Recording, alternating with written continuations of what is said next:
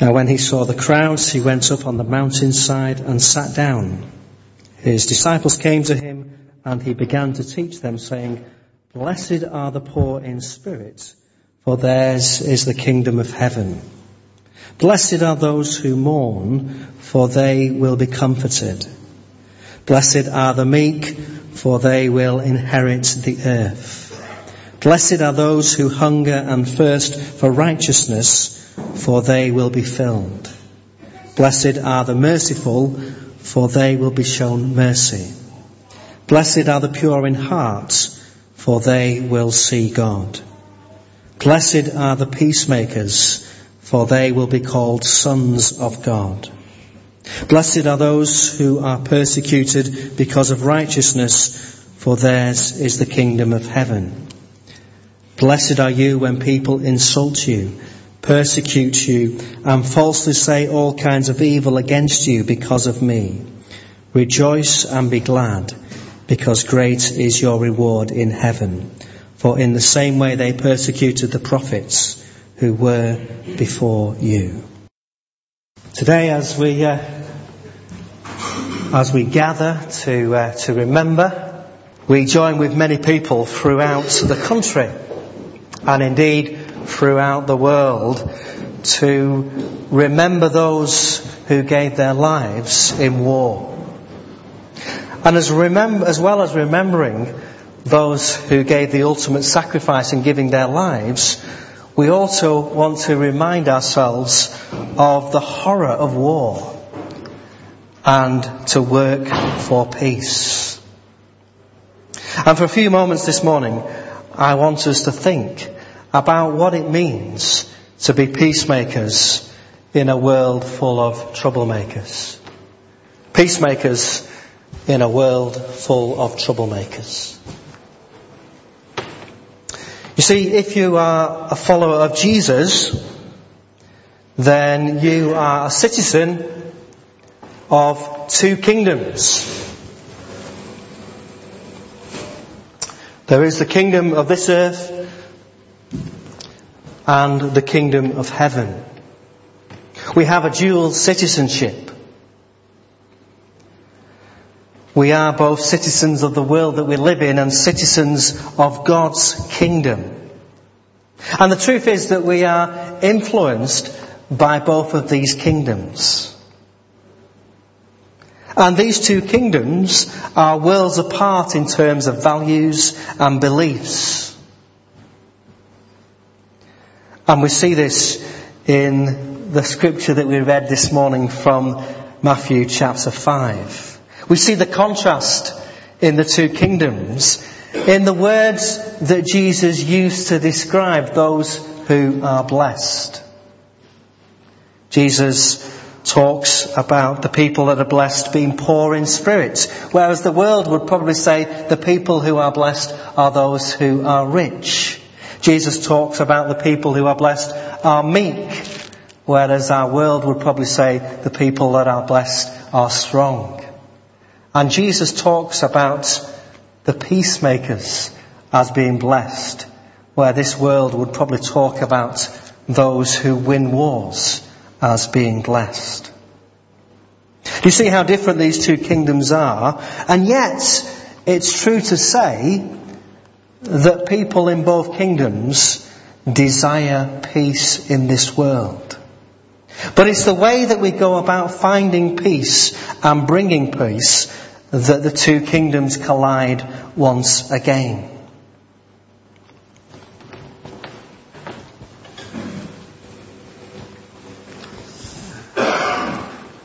Jesus doesn't use the word peacekeepers.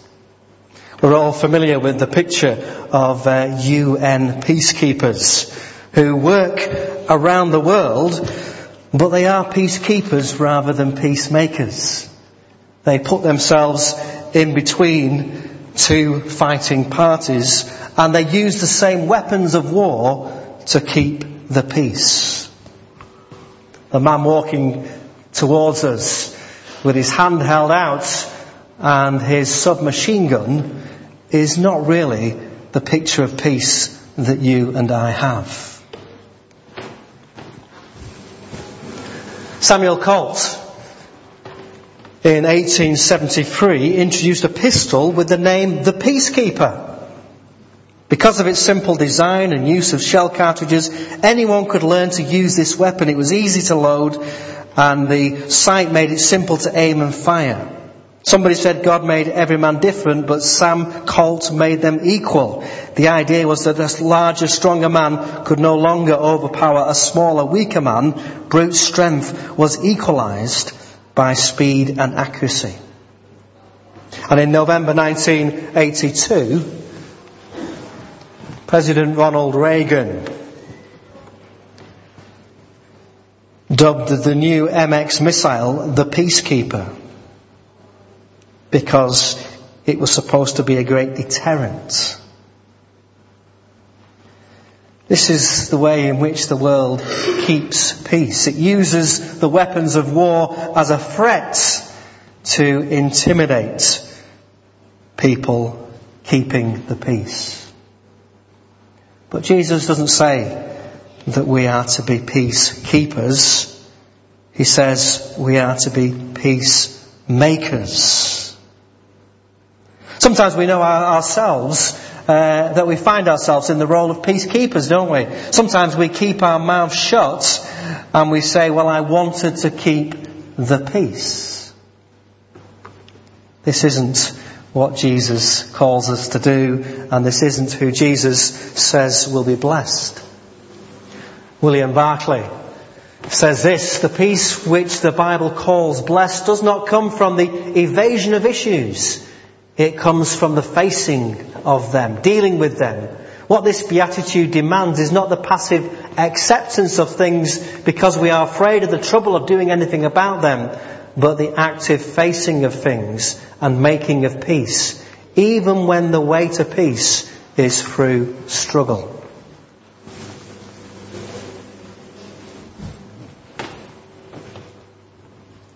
Jesus uses the word peacemaker. There is a world of difference between a peacekeeper, a person who enforces peace by whatever means, superior weapons.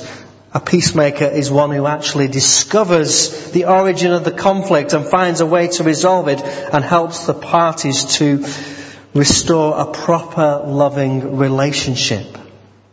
This applies to individuals or nations. A peacekeeper actually makes peace that did not previously exist.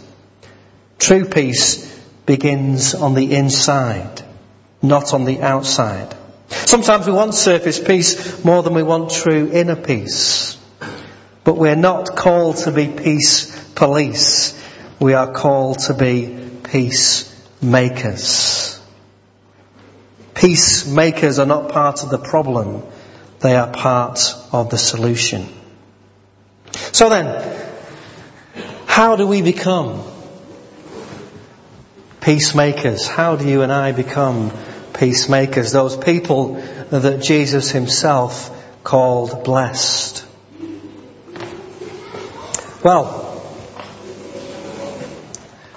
you may have heard of the phrase, no Jesus, no peace. No Jesus, no peace. True peace cannot be found outside of God and outside of Jesus. In uh, Romans chapter 5, Paul says, Therefore, since we have been justified through faith, we have peace with God through our Lord Jesus Christ. We have peace with God through our Lord Jesus Christ. C.S. Lewis in his book Mere Christianity says this, a car is made to run on petrol and it would not run properly on anything else. Now God designed the human machine to run on himself. God is the fuel of our spirits we're designed to burn or the food of our spirits we're designed to feed on. There is no other. God cannot give us happiness and peace apart from himself. There is no such thing. And so if we want to be peacemakers, first of all, we have to be at peace with God ourselves. We have to be able to say with Paul that we have peace with God. And only when we have peace in our own hearts and in our own minds and in our own lives can we actually actively be peacemakers in the world that we live in. The peace that we have found in Jesus can start to impact the lives of the people around us. I don't know if you've noticed, but there are people who, wherever they go, rather than being peacemakers, they are troublemakers. Wherever they are, they are either involved in quarrels or are the cause of quarrels between others.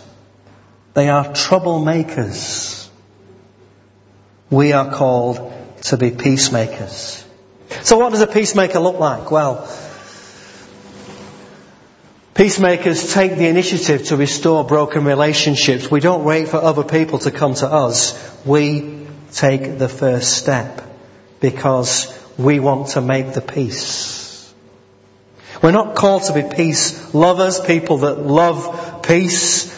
I don't know about you, but I sometimes just like to get away and, uh, and be quiet and be on my own. But we're not called to move away from the world. We are called to go into the world. We take the initiative to restore broken relationships. Peacemakers build bridges with those who have been alienated. We stretch out the hand of love and reconciliation to those on the fringes, those who maybe don't have the power or the know-how to make peace for themselves. And peacemakers pray for, bless and show kindness to those who have been their opponents Jesus talks about the fact later on in the same Sermon on the Mount, the fact that we are to love our enemies. We are called to pray, bless and show kindness to those who have there been our opponents. Do you see how different this is? Peace making in the kingdom of heaven to peace keeping in the world that we live in. Peacemakers make peace. Of course, this is not easy, and uh, Jesus does not promise that it will be easy. Many people have tried to make peace. This is a picture of Martin Luther King, who worked tirelessly and aimlessly to bring about peace between the different races in America. And we know what happened to Martin Luther King. And there are many people that have sadly followed in his footsteps. When we are peacemaking, we put ourselves in a dangerous position. We stand between those who would do us harm. I don't know whether you've ever been in that position yourselves. Some of you will have been. I can remember one Friday evening in a local youth club standing in between two young men. One had a baseball bat and one had an iron bar. It was not a safe place to stand. I knew the young man that had a baseball bat and I said to him, give me the baseball bat. To my astonishment as much as anybody else's, he handed over the baseball bat. At this stage, I realized I was in an even more dangerous position because now I was the one holding the base bat and I was facing the young man with the iron bar. The young man in the iron bar didn't know what to do. He looked at me as if to say, what are you doing? Well, he didn't use those words, he used probably different words. But he dropped the iron bar and ran away. Peacemaking is a dangerous business. We put ourselves in a dangerous position. And many people have experienced much worse outcomes than I did in my feeble effort to bring about peace between two young men that were fighting. And of course, the Bible refers to Jesus as the Prince of Peace. He was the one that in going to the cross made it possible for us to find peace with God. And in his peacekeeping, he gave his life. so that we might have peace with God. So, to be a peacemaker, we put ourselves in a dangerous position. And Jesus goes on to say, Blessed are the peacemakers, for they will be called sons of God. They will be called sons of God. Peacemakers are blessed because they accurately reflect the Father's heart, making peace between ourselves and God. Jesus said that peacemakers will be called sons of God because they reflect the Father, His desire to bring about peace between man and God and between humankind itself. Leon Morris, in his book, The Gospel According to Matthew, says there is something godlike in bringing peace to people and people to peace. There is something godlike in bringing peace to people and people to peace. When we are in the act of making peace, when we are being peacemakers, we are blessed because we are doing God's business on earth. We are doing the same things that Jesus did while he was with us on earth. Jesus said that a peacemaker will be called the sons of God. Of course, Jesus was the ultimate peacemaker. He was the Son of God. He was able to create peace in our hearts by removing the cause of the conflict from our souls. And that cause of conflict is what we call sin. Therefore, since we have been justified through faith, we have peace with God through our Lord Jesus Christ, Paul writes. To be involved in the lives of others, leading them into peaceful relationships with God, is seen as doing God-like work. And certainly the greatest tribute our Heavenly Father can give to us is to call us sons of God. Only the sons of God can be true peacemakers. Many of you will be familiar with the Hebrew word for peace, which is of course shalom. And uh, shalom, of course, um, has a rich multi-dimensional, it's a rich multi-dimensional word which incorporates harmony, beauty, unity, virtue, safety, security and justice. It presents a positive vision of life where human beings live as they were intended to live with each other under God. A peacemaker knows their peace comes from a loving, merciful and forgiving God that gave His Son on the cross to bring peace to all who would accept him. A peacemaker is one that lives and communicates the message of peace in Jesus. Why? Because they know peace is not found anywhere else. Why? Because they have experienced the greatest peace, so much so that it passes our human understanding. It is people like this who will be called sons of God.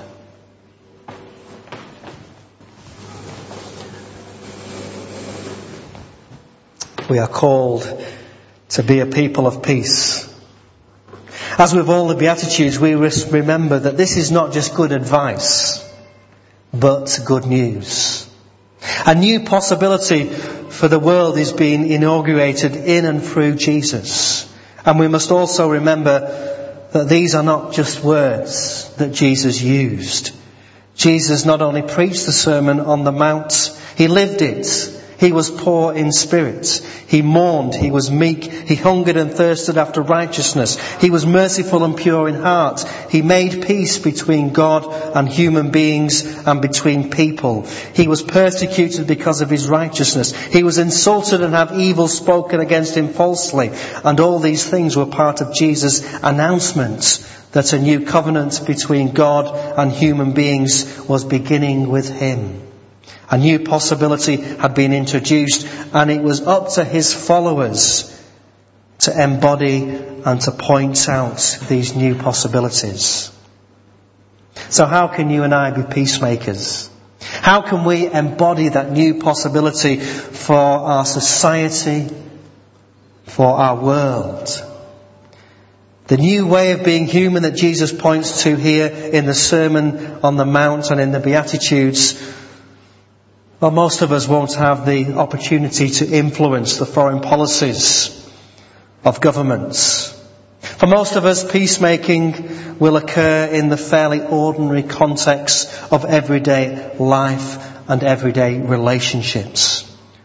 For most of us, peacemaking will involve doing what is good so that we can do what God calls us to do. Jesus says, blessed are the peacemakers, for they will be called sons of God.